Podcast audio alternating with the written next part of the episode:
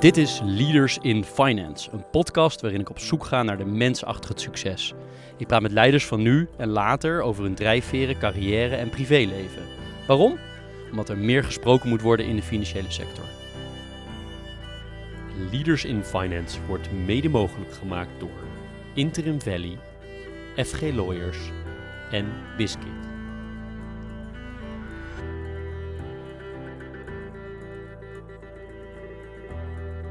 Welkom bij een nieuwe aflevering van Leaders in Finance. Deze week Marleen Everts. Dat schrijf je Marleen en dan Everts, E-V-E-R-T-S-Z. De CEO en medeoprichter van N-Exchange. En dat schrijf je dan weer N-X-C-H-A-N-G-E.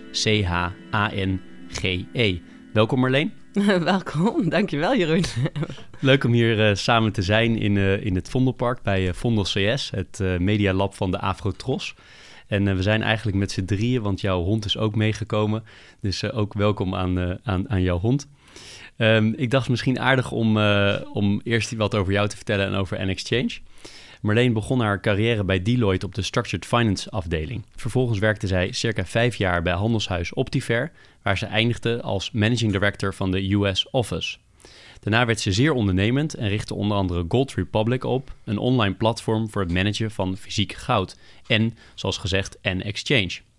N-Exchange is een decentrale effectenbeurs voor digitale assets en tokenized securities. Hele mond vol, we komen straks uitgebreid nog op terug. Alvast dit, N-Exchange kan, naar eigen zeggen, het eigendom van alles digitaliseren en heel makkelijk overdraagbaar maken. De tokens die op N-Exchange worden verhandeld zijn altijd gekoppeld aan een daadwerkelijke bestaande asset. Dus iets van waarde, bijvoorbeeld een kaststroom, inkomsten of een fysieke asset. Het kan dus een aandeel zijn in een bedrijf, maar ook onroerend goed of daken voor het gebruik van zonnecollectoren, om maar een paar dingen te noemen. Er is specifieke focus uh, op de energietransitie. Op deze manier kan men via N-Exchange bijvoorbeeld direct geld ophalen bij de achterban van klanten, sympathisanten of fans, maar ook bij het bredere investeerderspubliek. N-Exchange beschikt over een vergunning voor een gereglementeerde markt. Binnen Nederland is N-Exchange naast Euronext, die wij eh, recent geïnterviewd hebben, de enige die over deze vergunning beschikt. Het ministerie van Financiën geeft deze vergunning af. Daarnaast staat N-Exchange onder toezicht van de AFM, de Autoriteit Financiële Markten, en de Nederlandse Bank, DNB. Er wordt samengewerkt met onder andere Euroclear, ABN AMRO Clearing en er is een partnership met Rabobank. Marleen is daarnaast advisory board member bij Two Tokens. Ze heeft een bachelor hotel management en een master financial management aan de Nijrode Business University. Ze is 42 jaar en woont in Amsterdam hele mond vol, maar ja, dan hebben we al best wel een beeld van jou. zo hoort, dan denk je ook van oké. ja. Nee, hartstikke leuk. Ja, dankjewel uh, voor, voor de uitnodiging. Ik vind het heel leuk om hier te zijn. En uh, ja, ik, hoop, uh, ik hoop dat ik wat, wat wat interessante informatie kan geven vandaag. Nou, dat weet ik, uh, dat weet ik wel zeker, want uh, er is heel veel over jou uh, te lezen en te kijken en te luisteren, alle drie. En heel veel daarvan heb ik gedaan om een beeld te vormen van wie jij bent en wat je allemaal doet. Ik wilde eigenlijk toch beginnen bij, de, bij, bij het, nou, het bedrijf waar je het meeste, waarschijnlijk het meeste tijd mee kwijt bent, is N-Exchange. En um, kan je iets vertellen over ja, hoeveel mensen werken daar en wat cijfers over bedrijven, misschien ook wel succesvolle projecten die jullie um, nou ja, in de openbaarheid hebben gebracht? Ja, zeker. Nou, kijk, we zijn als, als club eigenlijk al, al bijna tien jaar bezig met digitaliseren van assets. Uh, dus als eerste met het zusterbedrijf van N-Exchange Gold Republic.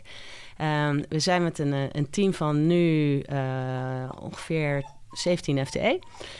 Um, maar we zijn super efficiënt. We hebben het platform helemaal doorontwikkeld. Alles is geautomatiseerd. Um, we hebben natuurlijk wel bepaalde functies in te vullen als compliance, als legal. Um, nou, inmiddels met N-Exchange erbij ook het issuer management. Uh, of in ieder geval de bedrijven die geld uh, op willen halen of de projecten die geld op willen halen, moeten ook begeleid worden. De investeerders moeten ook begeleid worden. Dus we doen dit al heel lang als één vast team. Uh, in de eerste instantie alleen voor Gold Republic. Uh, op een gegeven moment uh, zijn we naast Gold Republic en Exchange gestart. dat is onze nieuwste onderneming. Dat is waar ik verreweg het meeste van mijn tijd aan besteed. Gold Republic is eigenlijk een losstaande onderneming geworden die gedraaid wordt door de mensen op kantoor. ja, en, en, en Exchange is echt mijn nieuwe passie waar we nu vol mee bezig zijn. En wie zijn nou eigenlijk je, je klanten bij N-Exchange precies? Want het begon met Fastnet toen je het lanceerde. En maar hoe is dat gegaan in de loop der tijd en wie zijn het nu? Of wie zou het moeten zijn ook? Ja, dat is een hele goede vraag. Want um, het, het, het, het, voordeel, maar direct ook het nadeel van N-Exchange is dat je alles verhandelbaar kan maken. Dus dat betekent dat je een hele brede markt kan bedienen. En je hebt ook nog eens te maken met een tweezijdige markt. Dus je hebt een, een, uh, een groep kapitaalverstrekkers, de investeerders, en je hebt een, een groep kapitaalnemers. ja. Uh, en dat zijn dan wel de bedrijven of de projecten die gefinancierd moeten worden. Dus um, wij zijn um, N-Exchange al in 2016 begonnen. Uh, eerst eigenlijk on the site met Fastnet als testproject. Um, uh, hebben goed kunnen monitoren hoe dat allemaal liep, waar we allemaal tegenaan liepen, hoe we die beurs zo efficiënt mogelijk konden maken. Um, daarnaast, daarna in 2018 hebben we onze MTF-vergunning aangevraagd en zijn we een partnership aangegaan met Rabobank. Um, en we hebben al die tijd heel goed kunnen leren van ja, waar zit nou onze sweet spot? Waar moeten wij ons nou begeven? Waar kunnen we het meeste waarde toevoegen? Want er zijn al hele efficiënte beurzen in Europa. Um, dat bestaat al, dat netwerk is er. Maar ja, waar zit nou de toegevoegde waarde van zo'n nieuwe beurs? Nou, als je een hele efficiënte beurs hebt, want wij draaien en exchanges met een heel klein team. Uh, dan wil dat niet per se zeggen dat je uh, ook heel efficiënt uh, producten kan, beursgenoteerd kan maken. Want er zit nogal een hele wet en regelgeving aan vast. Een, een, behoorlijk kader, juridisch kader waar je rekening mee moet houden. Um, dus wij zijn, wij zijn daarop doorgegaan. We zijn onszelf de vraag gaan stellen van hoe komt het nou dat het institutionele geld eigenlijk niet bij uh, bepaalde assets terechtkomt waar juist nu heel veel om te doen is. Dus eigenlijk alles wat te maken heeft met uh, projecten in de energietransitie, bedrijven, ondernemingen die nieuwe technologie ont ontwikkelen die daarin bijdragen. En dat komt eigenlijk door twee dingen. Het zijn vaak nieuwe ondernemingen. Um, um, die relatief weinig geld eigenlijk moeten ophalen. Um, dat sluit weer niet aan bij het mandaat uh, van, van de institutionele beleggers. Um, het is vaak nieuwe technologie. Uh, de banken snappen dat nog niet, begrijpen dat nog niet, uh, kunnen de risico's nog niet overzien in hoeverre die technologie zichzelf ook gaat waarmaken. En daar zijn we eigenlijk nu een brug in aan het slaan.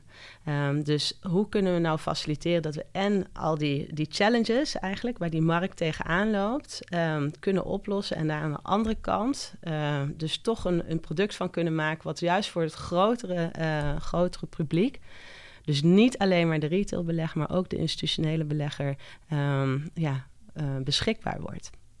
Maar hoe doe je uiteindelijk je marketing? Want aan beide kanten van die marktplaats, als ik het zo maar even mag noemen, je hebt een heel diverse club investeerders die erin zouden kunnen stappen, van institutioneel Klopt. tot particulier en alles ertussenin. En aan de, uh, aan de asset kant heb je ook enorm veel verschillende assets van heel klein. Je hebt wel in andere interviews ook wel misschien het, het, um, nou ja, het financieren van een auto tot aan enorme panden of bedrijven. Dus hoe, hoe, hoe vind je al deze mensen en waar focus je op? Hoe doe je de marketing überhaupt? Nou, N-Exchange is eigenlijk gewoon een faciliterend platform waar um, kapitaalzoekers ja, uh, uh, geld kunnen ophalen. Um, het feit als je, als je kijkt naar Euronext, dan is ook Euronext niet de partij die de marketing verzorgt voor een bepaalde IPO. Die rol heeft N-Exchange ook niet. Dat doen eigenlijk echt de uitgevers. Uh, de partijen die spreken hun eigen doelgroep aan, hun eigen publiek aan om dat kapitaal op te halen.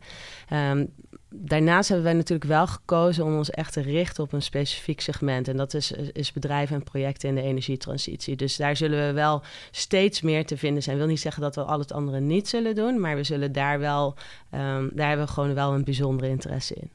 En die energietransitie is natuurlijk iets wat heel hoog op de agenda staat in Den Haag. Ook. Krijg je dan ook aan de overheidskant ook hulp daarbij, of steun of ondersteuning? Nou, het gekke is dat eigenlijk projecten, uh, of alles wat te maken heeft met de energietransitie, dat staat echt top of de agenda van alle institutionele beleggers, alle grote respectabele uh, asset managers. En toch zie je dat er eigenlijk vrij weinig gebeurt. Um, we praten heel veel, we denken heel veel, maar we doen eigenlijk heel weinig. Um, ik, wil, ik denk wel dat er steeds meer partijen zijn um, die elkaar gaan vinden. Dat zie je in het Tokens project ook heel erg gebeuren maar ik, ik, het, zou, het zou mooi zijn als we, als we nog meer partijen en de overheid daar zeg maar, in samen kunnen brengen. Heb je, heb je voorbeelden van die energietransitie, dingen die jullie gedaan hebben? Nou, we zijn eigenlijk nu met twee projecten bezig. Die zijn echt, ja, ik vind ze heel erg spannend. Uh, want het zijn uh, um, ja, voor, voorbeelden van uitgiftes die nog nooit op deze manier gedaan zijn. Um, de eerste is een, is een, um, is een groep van uh, projecten in de zonne-energie, waarbij wij 14 uh, projecten, uh, vijf bestaande en negen nieuwe projecten, gecombineerd eigenlijk naar de beurs gaan brengen. Dus dat is een totale uitgifte van circa 22 miljoen. Dat is voor ons een substantiële uitgifte. dat is een obligatie. Er zijn eigenlijk twee obligaties. Een, een junior obligatie waar wat meer risico in zit. En een senior obligatie die weer het, ja, het hypothecaire recht op de heeft. Um, dat is een hele grote. Um, maar dat lukt goed, want we vinden, we hebben waarschijnlijk al één institutionele belegger gevonden die heeft gezegd: Oké, de, deze size is voor ons groot genoeg om, om het grootste deel hiervan te pakken. En dan kunnen wij daarnaast een klein deeltje eigenlijk aan, aan, uh, aan de crowd overlaten, aan het retailpubliek. Um, en op die manier kan het retailpubliek eigenlijk mee investeren met de institutionele belegger. Het tweede project is eigenlijk ja, nog veel spannender, want dat gaat over een, een equity-uitgifte. Um, daarin werken wij samen met uh, Hightech Excel. Dat is de venture builder van uh, Philips en ASML op de campus in Eindhoven. En um, Yes Delft. En daarbij zijn wij bezig met een gecombineerde IPO voor te bereiden van 30 ondernemingen. 30 ondernemingen die allemaal activiteiten doen in in de energietransitie. En dat, dat gaat vrij breed. Hightech Excel is echt in, zit echt in de deep tech kant. Um, Delft wat meer in de clean tech kant. Maar ja, um, vervolgens hebben we eigenlijk een framework kunnen ontwikkelen waarbij we alles kunnen standaardiseren. Dus documentatie, um, uh, investor agreement, listingvoorwaarden. Um, ja, eigenlijk alles wat nodig is om zo'n bedrijf naar de beurs te brengen. In dit geval hele kleine ondernemingen. Ja, die, die toch op het level zitten eigenlijk van een beursgenoteerde onderneming. Um, nou, en daarnaast eigenlijk door ze te groeperen haal je in één keer een hele grote hoeveelheid um, um, ja, geld op. Uh, wat weer aansluit bij het mandaat van de, van de institutionele beleggers. Dus dat is een hele spannende. Die gaat de komende tijd lopen. Zitten, met de Hightech Excel zitten we nu al in de pre-sales. Dat betekent dat we al bij bekende grote investeerders langs aan het gaan zijn om te kijken of we, of we, het, of we de pitch nog iets moeten aanscherpen in samenwerking met Hightech Excel. Of er nog dingen zijn die we, die we over het hoofd hebben gezien, uh, waar we rekening moeten houden in het mandaat van die investeerders. Maar zo denken wij toch dat we een brug kunnen slaan tussen ja, eigenlijk een hele mooie techontwikkeling binnen Nederland die echt gefinancierd moet worden. Die op dit moment in een, ja, ze noemen dat de Valley of Death uh, zitten. Um, tussen nou, zeg 2 ton en 5 miljoen of eigenlijk nog wel meer, is het ongelooflijk moeilijk om kapitaal op te halen in Nederland. Om die toch gefinancierd te krijgen. Want het is zo belangrijk voor de energietransitie om, eh, om, die, om die bedrijven eigenlijk een, uh, levensvatbaarheid te geven. En als ik daar dus in investeer, dan investeer ik in één keer in de hele groep. Ja, als investeerder investeer je in één keer in 30 verschillende ondernemingen. En wat voor informatie krijg je daar dan over? Krijg je over al die ondernemingen informatie? Ja, alle, alle ondernemingen zijn uh, individueel beursgenoteerd. Dus je doet eigenlijk een gecombineerde order in 30 ondernemingen tegelijk. Um, nadat die uitgifte heeft plaatsgevonden, zijn ook al die 30 ondernemingen beursgenoteerd. Kun je je eigen mandje dus weer ook ja, herwegen um, en, uh, en opnieuw samenstellen als je dat, uh, als je dat zou willen. Nou, het mooie aan die investering is dat die ondernemingen die krijgen um, in dit geval, in het geval van Hightech Excel, zal iedere onderneming circa 1,2 miljoen ophalen. Uh, de investeerder krijgt daarvoor terug uh, 24% uh, in de onderneming.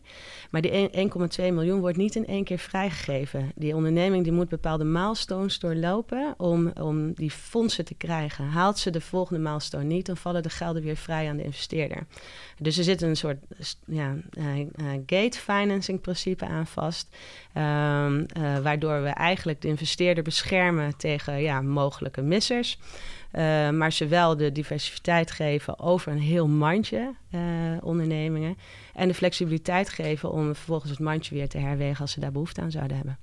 Dat is heel interessant. En dit, de monitoring daarvan doen jullie ook allemaal? Alles doen wij, ja. En dat, dat ligt helemaal technisch vast? Of doen jullie dat gewoon echt praktisch nog monitoring uh, door al die bedrijven informatie te laten toezenden? Of gaat het helemaal ook op, die, op dat decentrale nou, we, netwerk? We hebben, uh, we hebben, er zijn natuurlijk heel veel vormen van monitoring. Dus we hebben een aantal belangrijke rollen. Ehm, de stukken liggen opgeslagen bij Euroclear. Um, nou, dat, dat is binnen onze juridische kader al het geval. We hebben een programmamanager, dat is in ons geval Hightech Excel. Uh, die doet de selectie van, van, de, van de ventures. Zij doen echt een venture. Dus zij selecteren eigenlijk nieuwe technologie, zoeken daar goede teams bij. En op het moment dat het team en de technologie ver genoeg is om echt een onderneming te zijn, dan wordt die toegevoegd aan wat wij noemen de vertical. Dan heb je vervolgens de, uh, de uitgifte. Nou, die vindt plaats volgens alles, alle wet en regelgeving. Sorry. Uh, en um, vervolgens heb je de secundaire markt. En daar moet natuurlijk ook een monitoring op plaatsvinden. Um, daarbij moet je denken aan fraude, marktmisbruik, et cetera. Waar je allemaal rekening mee moet houden. En um, een van de dingen die door mijn hoofd gingen toen ik uh, alles over jou en je bedrijf aan het lezen was, is van jullie zijn enorm aan het pionieren ook. Uh, je maken heel veel, um, jullie doen heel veel nieuwe dingen, heel innovatief. Um, maar is het bedrijf daardoor ook al levensvatbaar in de zin van verdienen jullie voldoende geld? Of hoe, hoe verdienen jullie eigenlijk je geld? Um, het bedrijf is nog niet break-even, maar staat er niet ver vanaf. Wij sluiten natuurlijk steeds partnerships met, uh, met derden. Waardoor onze ontwikkeling eigenlijk gefinancierd wordt. Dus uh, de samenwerking die wij hebben met nou, inmiddels best wel wat partijen, die zijn voor ons erg belangrijk om door te kunnen gaan, ja. door te kunnen ontwikkelen. En is het bedrijf uh, grotendeels van jou of is het, uh, wie, zit er erachter? Is dat openbaar of niet? Um, het is nog niet openbaar, maar we zullen op een gegeven moment wel uh, ook de NXC stukken gaan noteren. ik ben op dit moment nog meerderheidsaandeelhouder, dat zou niet, niet lang meer het geval zijn. maar wij hebben een combinatie van een aantal partners waar wij mee samenwerken die een belang hebben in NXChange. Um, en we hebben een, een, groepje, die noemen wij NXPR-houders, uh, die uh, kleine belangen in exchange hebben genomen. Dat zijn op dit moment nog allemaal qualified investors uh, ja, die het eh, concept hebben gesteund en gefinancierd. En als je kijkt naar de, de regulatory kant, dan hebben jullie ongelooflijk veel. je hebt het geloof ik in een ander gesprek wel eens dat je ook allemaal vergunningen aan het verzamelen bent overal. Um, je hebt heel veel moeten doen om door al die hoepels te springen. Dat, dat weet ik zeker, want dat, soort trajecten duren jaren, uh, gok ik. Um, hoe heb je dat ervaren en hoe heb je het allemaal voor elkaar gekregen? Ja, ik heb de laatste keer en volgens mij de keer daarvoor ook gezegd: van als ik dit nog één keer doe, sluit me alsjeblieft op in een hok en laat me er niet aan beginnen. Maar ik betrap mezelf er toch op dat ik het eigenlijk wel heel leuk vind. Ik vind de samenwerking met de AFM ongelooflijk leuk en heel erg belangrijk ook. Er zitten zulke goede mensen, zulke vaardige eh, teams eigenlijk die ons geholpen hebben om, om, uh, om dit neer te kunnen zetten. En daarbij hebben we natuurlijk ook een eigen team van adviseurs, waarbij je ja, eigenlijk met, elkaar, met elkaar samenkomt en dan moet gaan kijken hoe je uh, rekening houdend met de ja, bestaande wetgeving toch een nieuwe innovatieve oplossing kan creëren. En dat is, dat is, dat is wel ongelooflijk leuk als het dan ook lukt. Echt, en nou ja, het moet altijd lukken. Nee is geen optie. Dus dat is mooi. Ik nog even terug naar de, naar de kern van jullie model. Kan je nog een keer heel goed uh, simpel uitleggen wat precies het verschil is tussen jouw beurs en een, uh, nou ja, bijvoorbeeld de, de andere grote, grote beurs in Nederland, Euronext? Eigenlijk is er vrijwel geen verschil. Daar moet ik je misschien mee teleurstellen. Behalve dan dat het op een ander technisch platform draait. Um, waarbij um, ik denk het groot, grote verschil tussen ons en een traditionele beurs is dat een traditionele beurs is Um, om van koper tot verkoper te komen, er loop je misschien wel acht stappen. Acht verschillende partijen die daar allemaal bij betrokken zijn. Een bank, een broker, een, een, een clearingpartij, een, een beursplatform en eigenlijk weer de andere kant. En bij NXchange gebeurt dat eigenlijk allemaal op één platform. Dus NXchange vult al die rollen in, ook aan de kant van de uitgever. Het enige wat bij NXchange extern belegd is, is het opslaan van de effecten zelf en het opslaan van de cash. Dus wij, um, onze cash ligt bij ABN AMRO Clearingbank. Iedere rekeninghouder van N-Exchange heeft een bankrekening bij ABN.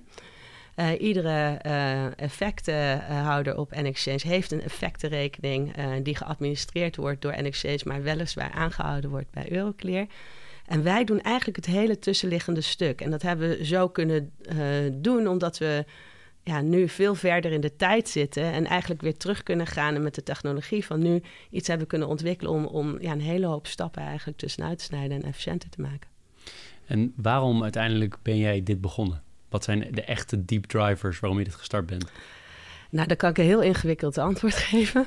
Maar eigenlijk gewoon omdat het kon. Ehm, wij uh, met Gold Republic white labelen wij onze software ook aan derde partijen, internationale partijen in de goudmarkt. Um, dat wist Fastnet. Fastnet is natuurlijk onze eerste beursnotering geweest. En die hebben ons benaderd en hebben gezegd van... goh, kunnen wij dat platform van jullie niet uh, gebruiken om kapitaal mee op te halen? En daar werd ik meteen door getriggerd. Um, uh, want ik dacht van ja, als je een fysieke asset kan verhandelen... dat is ongelooflijk complex met alle logistiek en et cetera die daarmee uh, gepaard gaat... Ja, dan kan je, als je een effect kan verhandelen, ja, dan kan je alles. dus toch, ja, gaan we gewoon doen. Want we hadden het platform, we hadden de kennis in huis... We hadden een, een, een use case, een klant. En we hadden ook, die klant had een enorme community op dat moment al.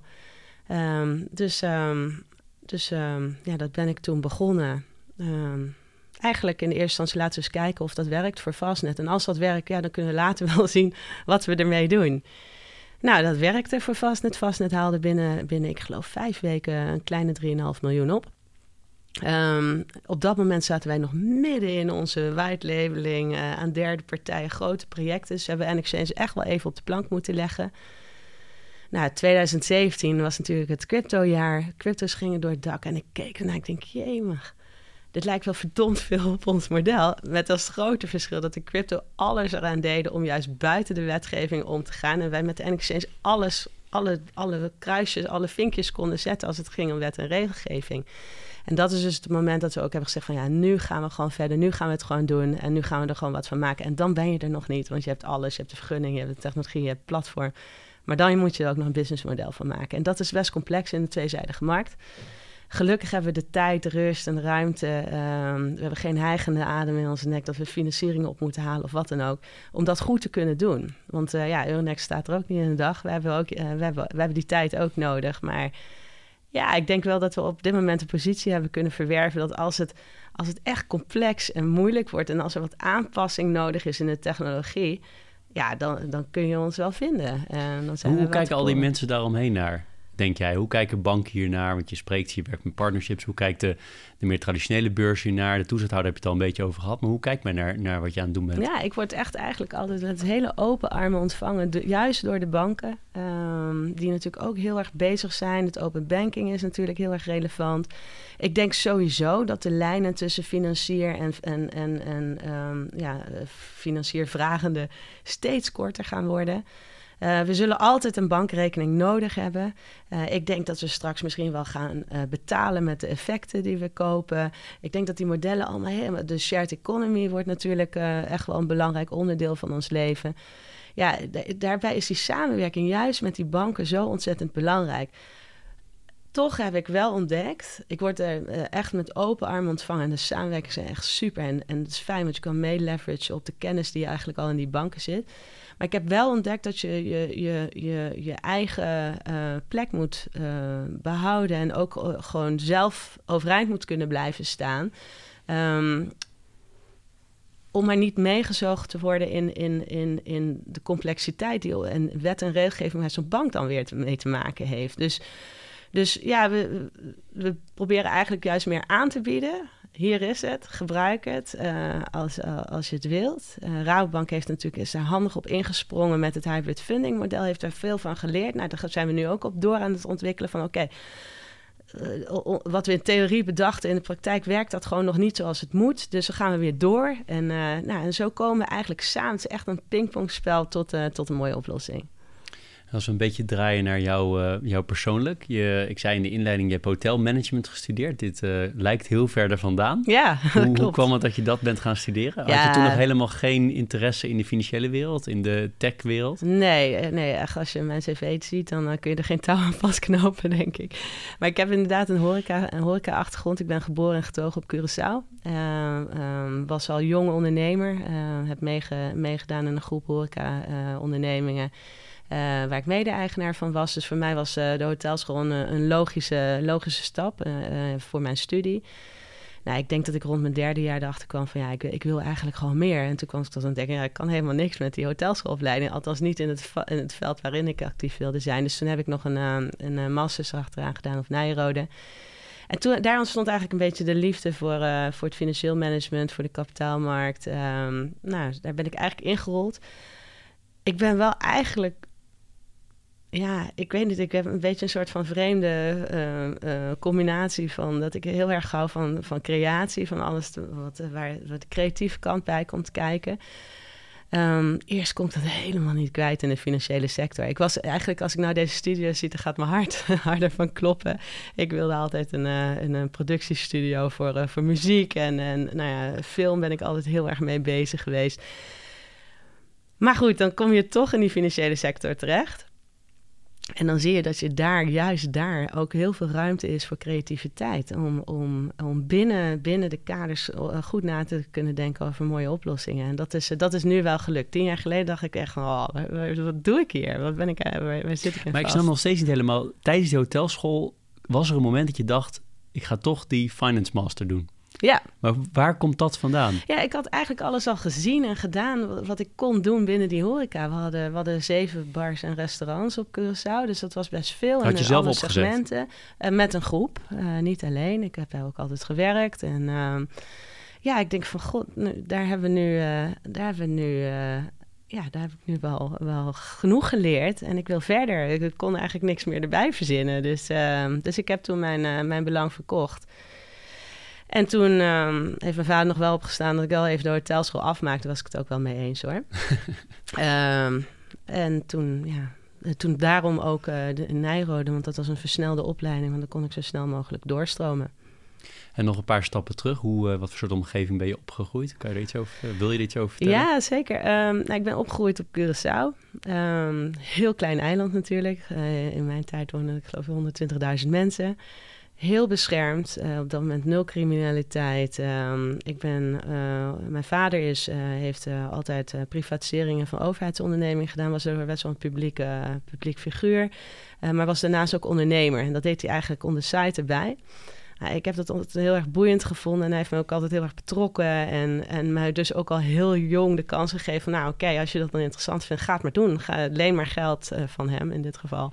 En uh, ga maar uh, tegen alles aanlopen. En dat was uiteindelijk denk ik wel mijn beste universiteit die ik ooit kon hebben. Het gewoon echt doen en, en ervaren. Want wat voor soort bedrijven had hij? Uh, mijn vader heeft heel veel gedaan, uh, voornamelijk in Zuid-Amerika. Uh, met name in, in, in ja, eigenlijk de handel van primaire levensbehoeftes. van, van luiers tot verf tot... nou ja, je kunt het zo gek niet bedenken. Of hij heeft het wel gefinancierd en georganiseerd. Dus hij motiveerde enorm te gaan ondernemen. Uiteindelijk begon je niet als in een ondernemende rol. Je bent niet een, ja, je bent je bedrijven, je horecabedrijf gehad, maar daarna ben je in loondienst gegaan. Nou, ook niet direct. Um, ook niet direct. Ik ben na, na Nijrode heb ik heel kort uh, nog een, uh, uh, heel even voor Joep van den Nieuwhuis gewerkt. Wellicht ook wel bekend persoon. Want ik wilde van iemand leren. En dat, dat wilde ik, ik, vond, dat moet ik dan niet met mijn vader zoeken, maar dat moet ik dan bij iemand anders zoeken. En zo kwam ik bij Joep terecht en die zei van nou, gaan we aan de bak. En uh, het was een heel interessant project. Dat, daar hebben we een soort feasibility study gedaan. En toen ik daar klaar mee was, toen...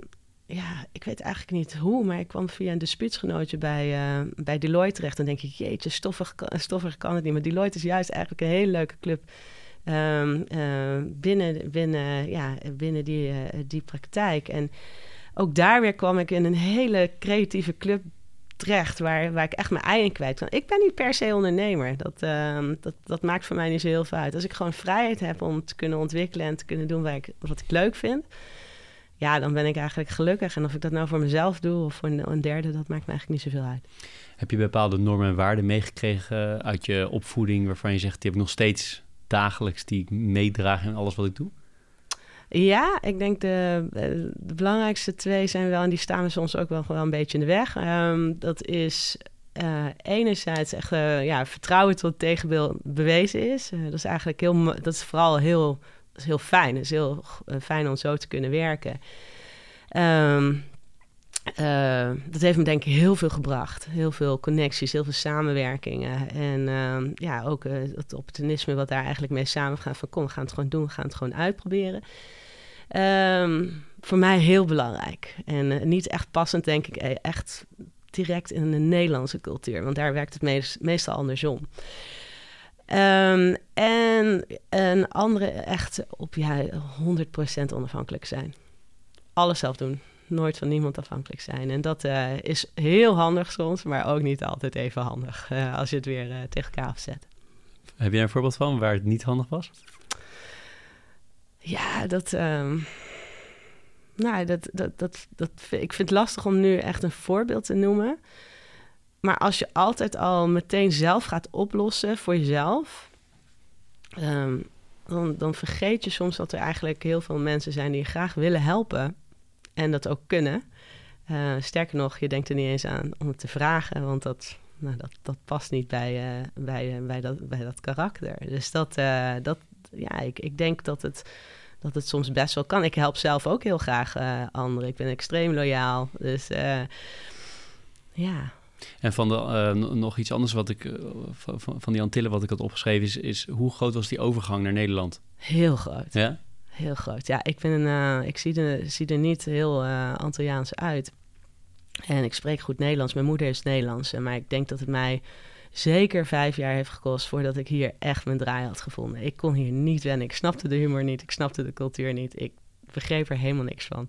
Ja, een paar voorbeelden. Wat was, wat was er zo anders?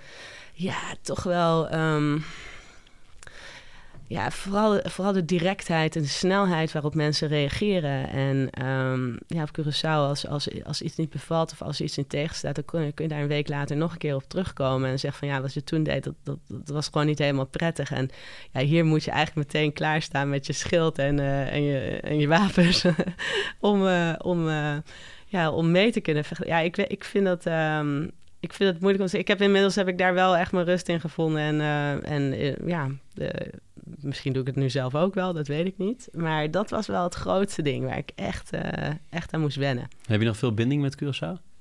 Ik ga, ieder jaar terug. Ja, ik ga ieder jaar terug. Ik, um, ja, het is gewoon een super fijn eiland. Het is wel erg veranderd natuurlijk over de jaren heen. Um, maar ja, het is nog steeds wel mijn thuis. Ik kan niet anders zeggen.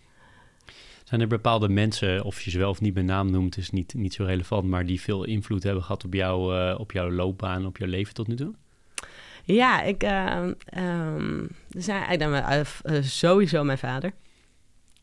maar daarnaast ben ik ook mijn, mijn, eigenlijk mijn, mijn coach. Dat was ook het beste vriendje van mijn vader, die mij door alle jaren heen altijd kritische vragen heeft gesteld, is, um, is Gregory Elias.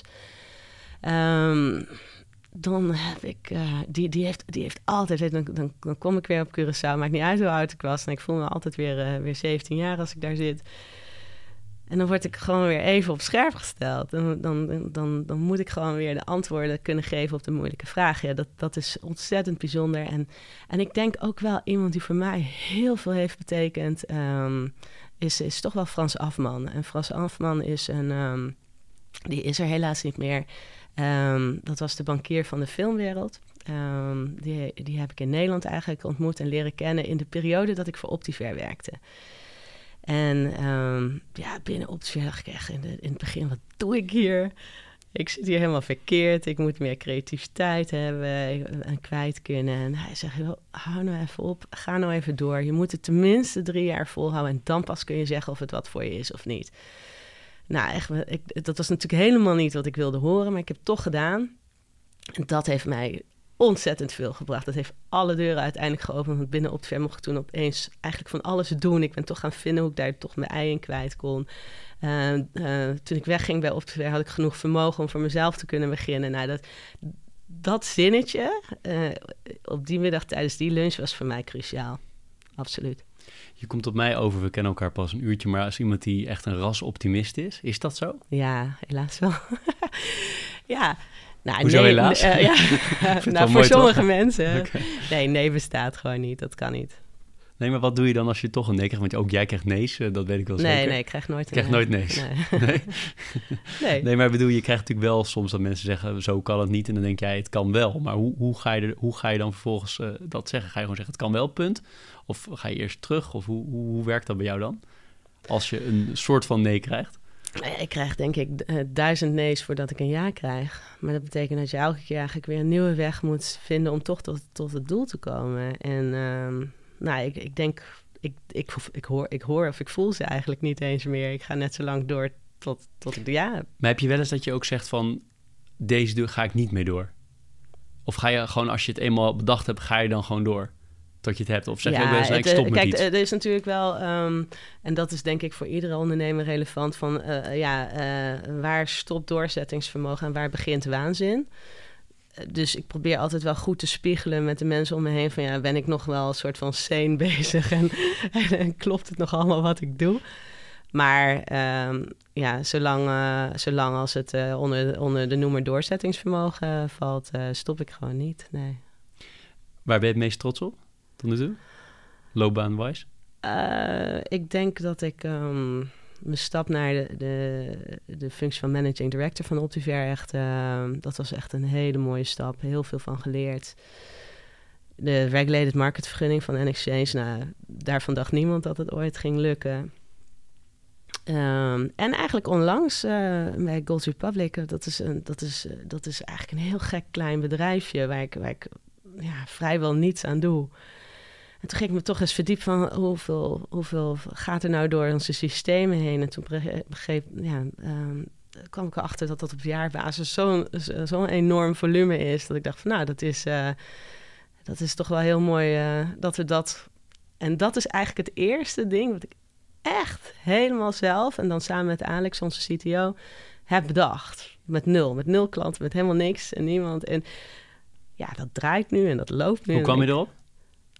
Ah, ik kwam erop doordat ik, ik had een non-compete bij Optiver. Ik mocht niks verhandelen wat Optiver verhandelde. Ja, dan blijft er weinig over. Fysiek goud. dus fysiek goud. En het was 2009, dus het was ook niet een geheel een logische keuze. Zit daar nog heel veel groei in ook? In die, eh, in die business?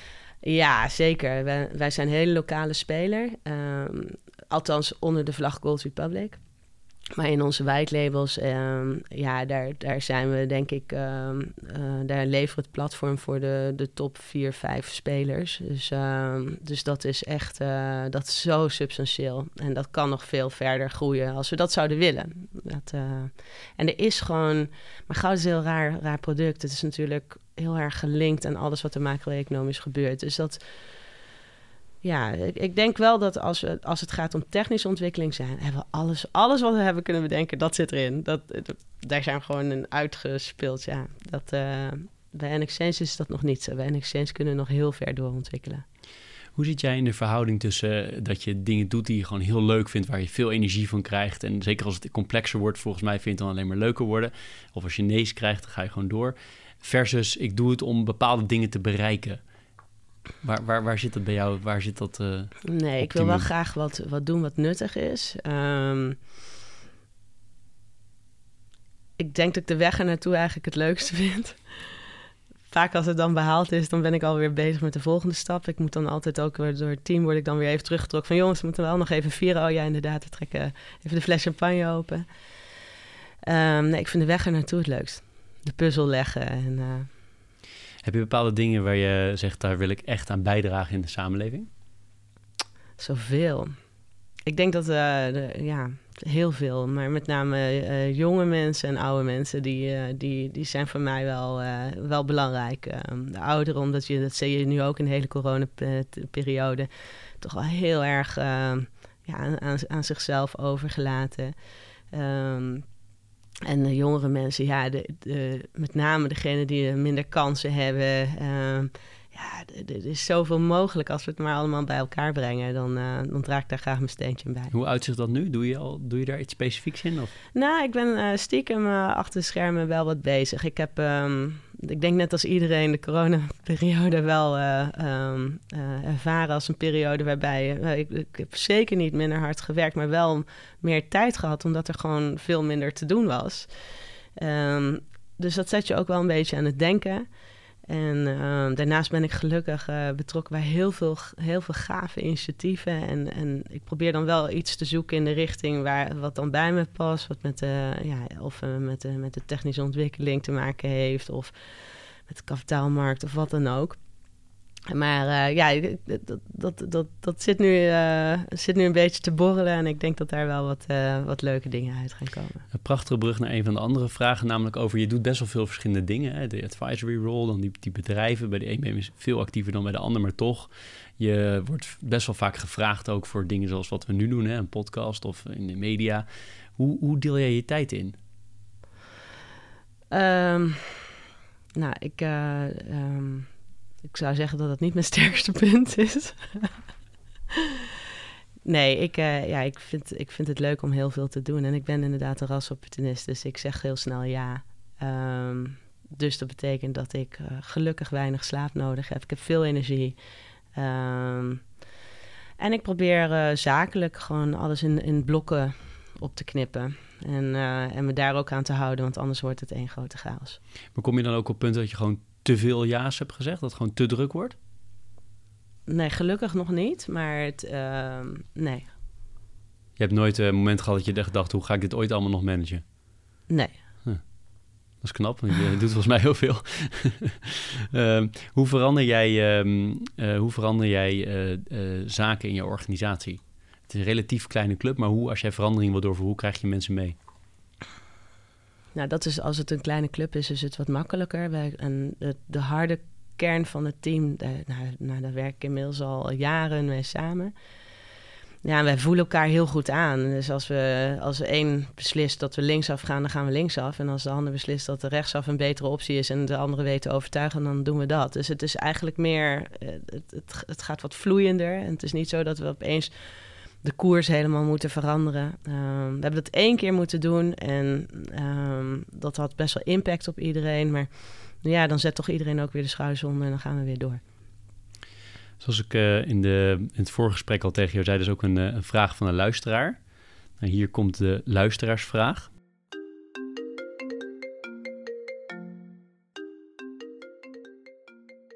Goedemiddag, mijn naam is Ritsard in het Hout. Ik ben product owner bij KPN en uh, ik luister Leaders in Finance omdat ik het interessant vind om iets te horen over een business waar ik niet zelf werkzaam in ben. En um, mijn vraag zit eigenlijk in die hoek van de IT waar ik werkzaam in ben. Uh, IT en data spelen namelijk een steeds grotere rol in de huidige economie. En door de coronacrisis heeft de online economie een steeds grotere vlucht genomen. En ik denk dat daardoor een steeds grotere schat aan uh, informatie en vooral klantinformatie beschikbaar is. In hoeverre wordt deze data gebruikt voor het bepalen van jullie strategie? En is de CEO van de toekomst misschien wel de CIO van vandaag? Uh, wat is jouw visie daarop? Wow, er zitten drie vragen. Er zit eigenlijk wel wat onder, ja. Um, nou, hoe gaan wij om met data? Ja, je hebt natuurlijk, uh, we hebben het met, met allemaal te maken met een strenge regelgeving rondom GDPR. Um, ja, die data, voor zover je het mag gebruiken, is natuurlijk wel um, uh, uniek om, om je product eigenlijk te kunnen verbeteren en beter passend te maken eigenlijk voor, voor de gebruiker. ja, het kunnen meten is weten. Uh, en daarop in kunnen spelen op een, een, respectvolle manier is, is heel erg belangrijk. Daar tegenover staat dat ik, dat ik me wel steeds bewuster ben geworden van wie heeft die data, waar, uh, ja, hoe, hoe, gaan die partijen daarmee om. Uh, ja, dat is wel een, een et, vooral ook een ethische vraag. Um, toevallig een van de bedrijven waar Waar we wat meer mee te maken hebben gehad is Dapper. Uh, die speelt daar heel erg mooi op in. Die heeft één functionaliteit op het platform ontwikkeld op het Key-protocol. Uh, maar op, op, op zo'n type protocol zou je nog veel meer kunnen bedenken. Dus ik denk dat er mogelijkheden zijn voor gebruikers van data om daar gebruik van te kunnen maken zonder inbreuk te doen op de privacy van derden. En, en ik denk dat we daar ons steeds bewuster van moeten worden dat, dat we op een respectvolle manier met die data omgaan. Um, dan, dan wilde ik vragen, we hebben het al even gehad over um, nou ja, ja zeggen, nee zeggen tegen dingen dat je op veel dingen ja zegt en een drukke agenda hebt. Uh, hoe, hoe, manage je privé en werk? Um, ja, door ze eigenlijk te combineren. Dus door vrienden uh, of je werk te hebben en privévrienden die snappen wat voor werk je doet. En daardoor gaat het wat vloeiender in elkaar over. Ik woon in Amsterdam, ik werk in Amsterdam, ik ga uit in Amsterdam. Dus ja, het is eigenlijk helemaal heel overzichtelijk. En uh, ik heb een periode heel veel gereisd. Dan was het wat lastiger, want dan ben je veel weg. Maar dat, dat doe ik nu eigenlijk veel minder. En uh, ja, is dat goed. Uh, dus goed voor jouw gevoel altijd in verhouding geweest. En ik kan me voorstellen dat de tijd bij Optiver ook heel hard werken was nu ja, nog steeds. Maar ook binnen Optiver, dat, um, zeker de club waarmee ik toen werkte, ja, daar heb ik gewoon nu nog steeds heel intensief contact mee. Dat, dat, zijn echt, dat zijn gewoon maatjes geworden. Dus dat stopt niet alleen maar bij de werkomgeving. wij deden alles samen. Dus, en um, als het gaat om fit blijven, mentaal en fysiek, wat, Ja. wat doe je dan om, uh, om dat allemaal veel- op dat orde is te houden? wel, ja, er moet ergens een sluitpost zitten, maar dat is bij mij wel de sluitpost. Dus ik probeer veel te lopen en eigenlijk, eh, ik had vroeger een scooter, maar die probeer ik eigenlijk gewoon eh, niet meer te gebruiken. Een soort van weggedoneerd. Maar ehm, ik probeer eigenlijk alles te lopen, want dat scheelt al de helft en trap te nemen als het, als het kan. Maar ik merk, ehm, ja, ik merk toch eh, dat ik vaak wel even denk van, nou, dat sporten, dat, eh, dat, dat komt morgen wel, of wat dan ook, ja. Wat doe je nog meer om, uh, om, om te ontspannen en fit te blijven? Ja, ik vind eigenlijk voor mij het meest ontspannende is, is toch iets, iets, iets, iets bedenken. Ergens mee bezig zijn, ongestoord, zonder telefoon, zonder verplichtingen. Dat vind ik, het, vind ik verreweg het leukst om te doen. Uh, en ook gewoon, ja, de, we, hebben, we wonen echt in een super stad. Hier echt, uh, er is zo ontzettend veel te doen. Uh, ja, dus nou, daar, ben, daar, daar, daar hou ik ook van. Dat vind ik leuk. Ik was enthousiast om te horen in het voorgesprek dat je al wat uh, van Leaders in Finance had geluisterd. Uh, dan weet je dus dat we een pleaser en een teaser hebben. Nou, de, de pleaser is, niet, uh, is altijd bekend, is dezelfde. Maar aan de teasende kant gaat weer terug naar een N-Exchange. Heb ik het volgende opgeschreven. je loopt zo erg vooruit met N-Exchange, met, met, met zoveel nieuwe dingen dat je misschien wel te vroeg bent om het echt heel groot te maken op dit moment. Oh, dat zou heel goed kunnen. Dat realiseer ik me ook. Um, gek genoeg vind ik dat ook helemaal niet erg. Um, wat belangrijk is, is in zo'n pad, is dat je lang genoeg een, uh, een adem hebt uh, om te kunnen doen wat je aan het doen bent. Uh, dat heb ik en daardoor kan ik, kan ik eigenlijk heel lang door. Dus er is veel nodig om, om dat niet te pakken. Het is wel zo, en dat zie je nu al. Um, er is ontzettend veel gaande. En we, zijn, we waren veel te vroeg, we waren in 2016 al bezig. Um, er is nu ontzettend veel gaande. En daar waar onze nou, partij die mogelijk als concurrent zou kunnen zien, nu nog bezig zijn met wet en regelgeving, nog steeds die vergunning maar niet voor elkaar krijgen. Die zijn alleen maar bezig met hoe moet platform dan werken, hoe moeten de tokens werken, hoe moet de smart. En wij zijn al op de fase, ja, dat staat al uh, tig jaar bij ons. Um, veel belangrijker is, wie gaat je product gebruiken? Hoe gaan ze het gebruiken? Waar voeg je de waarde toe? En echt kunnen nadenken over dat businessmodel. En ja, daarbij hebben we nog steeds, ik denk nu een, een jaar of twee voorsprong. Uh, en die gaan we ook pakken. Dus um, ja, ik denk, um, ja, je niet laten opjagen. Ik heb, ik, heb, ik heb er soms wel last van, maar ik heb ook een ego. En ik vind het ook, weet je, dat mensen zijn kritisch op wat je doet. Als je ondernemer bent, zit iedereen altijd kijken wat je aan het doen bent. En waar sta je nou, et cetera. Maar ik heb toch geleerd om gewoon de rust te pakken en de rust te nemen om iets goeds te ontwikkelen. En daar is gewoon tijd voor nodig. Want is het voor jou eigenlijk belangrijk om het groter te maken, A, en subvraag B, uh, waar denk je dat het over de nou, komende vijf jaar naartoe gaat met, uh, met de ja, met is, N-Exchange? het is voor mij echt belangrijk om het heel groot te maken. Ik ben alleen maar geïnteresseerd in heel groot, heel veel volume. Anders uh, dan hoeft het niet voor mij. Dus dat, dat is ook die keuze van ja, kiezen, kiezen voor het noteren... of het project waar ik al uh, zojuist al zei, van, van 30 ondernemingen tegelijk. Ja, als wij, als, wij, als wij niet dat soort volumes kunnen gaan doen... Maar uh, ja, elke keer een, een, een, kleine onderneming moeten noteren. Ja, dan zijn we honderd jaar verder voordat we, dat we een keer een serieuze beurs zijn. Nou, die rust heb ik niet. Dus we moeten kijken hoe we het sneller en efficiënter kunnen doen. Um, ja, en, en, en wel blijven leren. Soms dan, uh, ja, dan klopt een uh, aanname niet en dan moet je hem aanscherpen en moet je hem verbeteren. En, uh... Want waarom moet het heel groot worden? Nou, dan, dan pas, dan, dan... Ja, ik denk dat je dan pas echt uh, de beste producten kan gaan bieden. En de efficiëntie uit zo'n platform kan halen wat erin zit. En aan de pleasende kant heb je bepaalde boeken. Ik weet niet of je, of je veel leest uh, of hebt gelezen.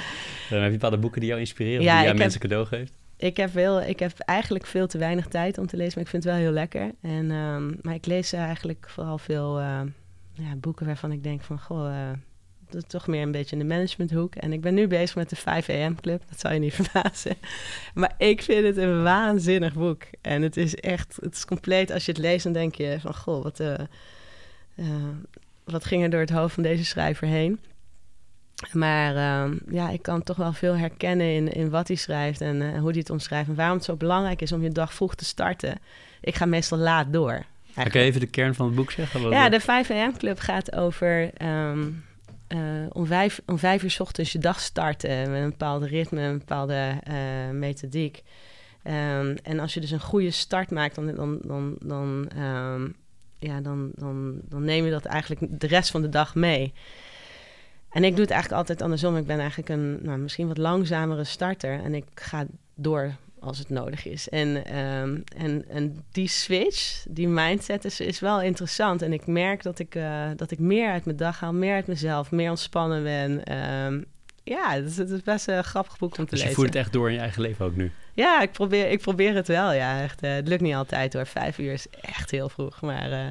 Een van mijn favoriete quotes van een van de founding fathers van, van Amerika is... Um, early to bed, early to, uh, early to rise makes a man healthy or woman healthy, wealthy and wise. Ja, dus, uh, nou, uh, het is ook echt. Ik weet niet of het in het boek staat, maar. Nou, de ochtenden zijn ook echt het allermooiste. Dat is echt, uh, dat is verreweg waar. Maar, Leuk.